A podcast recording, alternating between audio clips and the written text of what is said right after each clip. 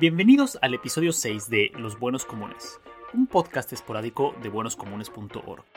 En este espacio exploramos temáticas relacionadas con cultura libre, los comunes, el dominio público, los derechos de autor, la creatividad y el acervo cultural, desde el punto de vista de que cuando compartimos, ganamos todos.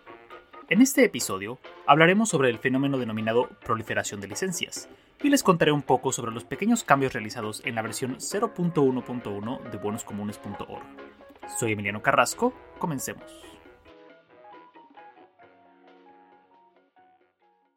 ¿Qué es la proliferación de licencias? Ser nuevo en el espacio de cultura libre puede ser sobrecogedor. ¿Qué es? ¿Mi trabajo puede ser cultura libre? ¿Puedo ganar dinero si cualquier persona puede usar mi trabajo? ¿Cómo registro algo como cultura libre? Pero una de las cosas más desconcertantes es la existencia de las licencias de las que hablamos en los tres episodios pasados, episodios 3 a 5. Si no han tenido oportunidad de escucharlos, les recomiendo hacerlo. Por si acaso, y si no han escuchado el episodio 1, los invito a echarle un ojo también. ¿Por qué hay tantas licencias? ¿Cuál debería usar? ¿Es la licencia que estoy usando de cultura libre? Es confuso. La verdad es que hay muchas, algunos dirían demasiadas licencias en circulación. Y aunque ha habido cierta estandarización gracias a que aquellas licencias desarrolladas por Creative Commons se han vuelto tan populares, la duda sobre qué licencia usar y cuándo sigue siendo uno de los bloqueos más grandes para aquellas personas que quieren adentrarse en el mundo de la cultura libre. Y es que realmente es más sencillo contentarse con ponerle todos los derechos reservados a un trabajo, incluso cuando quieres liberarlo, que intentar familiarizarte con todas las licencias que existen. Este fenómeno es conocido como proliferación de licencias y es potencialmente dañino por varias razones.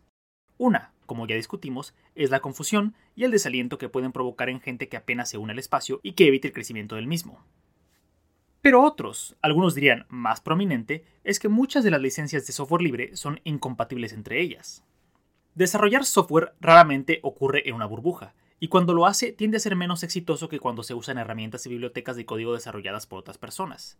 Escribir código es tan efectivo y accesible hoy en día porque muchos desarrolladores han creado soluciones a problemas básicos y han hecho esas soluciones libres para quien quiera usarlas, compilándolas en bibliotecas que están bajo licencias libres.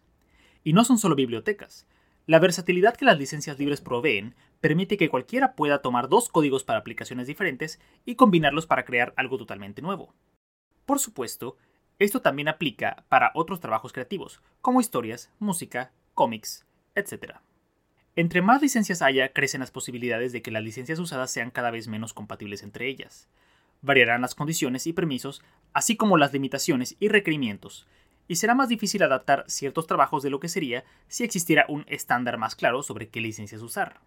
Un caso particularmente frustrante para desarrolladores de software libre es que la licencia Apache es compatible con la GPL, pero la GPL no es compatible con Apache. ¿Cómo? Tiene que ver con la interpretación de la Free Software Foundation de las leyes de derecho de autor. En su web, la Apache Software Foundation detalla que la incompatibilidad sucede únicamente cuando un trabajo bajo licencia Apache se vuelve derivativo de un trabajo bajo GPL, ya que esto exigiría que el nuevo trabajo fuera distribuido bajo licencia GPL. Esto obviamente impide que el trabajo sea distribuido bajo la licencia Apache, como exige esa licencia. Esto sucede más de lo que uno se esperaría, ya que enlazar a un módulo creado bajo licencia GPL es considerado por la Free Software Foundation como un acto derivativo. En pocas y breves, esto impide que gente desarrollando software con licencia Apache pueda usar módulos bajo licencia GPL, pero permite a gente usando GPL usar módulos bajo licencia Apache. ¿Por qué entonces hay tantas licencias?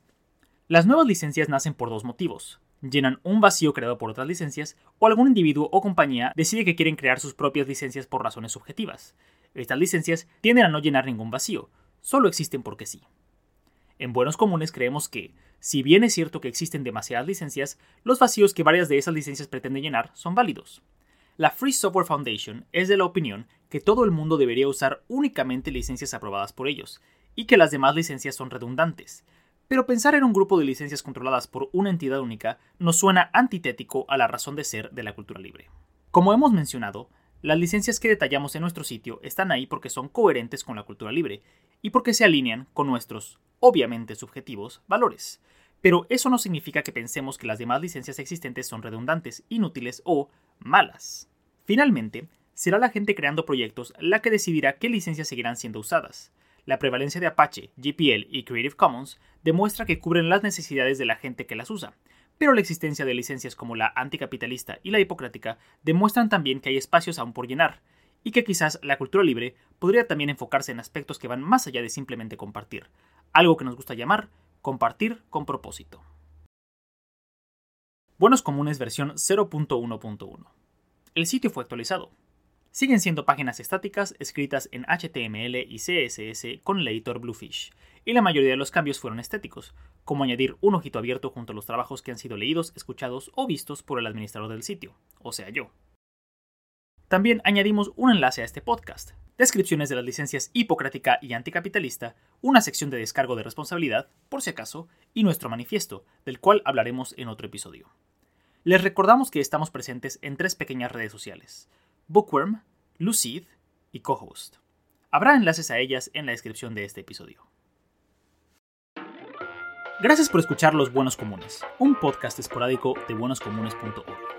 Para leer más sobre cultura libre y todas las temáticas que exploramos en este espacio, y para consultar nuestro archivo en crecimiento de proyectos de cultura libre, pueden visitarnos en nuestro sitio web la música utilizada es Skyscraper Samba, creada por Scott Buckley y disponible bajo una licencia de Creative Commons CC BY Atribución Internacional 4.0.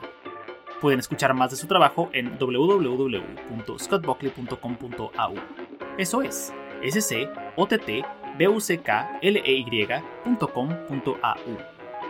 Este podcast también se encuentra bajo una licencia de Creative Commons CC BY Atribución Internacional 4.0. Úsenlo como mejor les parezca y compártanlo todo lo que quieran. Si les gustó este episodio, por favor suscríbanse en su plataforma de podcast favorito. ¿Preguntas? ¿Sugerencias? ¿Comentarios? Escríbanos a hola.bonoscomunes.org. Chequen las notas del programa para ver los enlaces mencionados, una transcripción del audio y ligas a las licencias. Este podcast es narrado, escrito, grabado y editado por mí, Emiliano Carrasco. Hasta la próxima.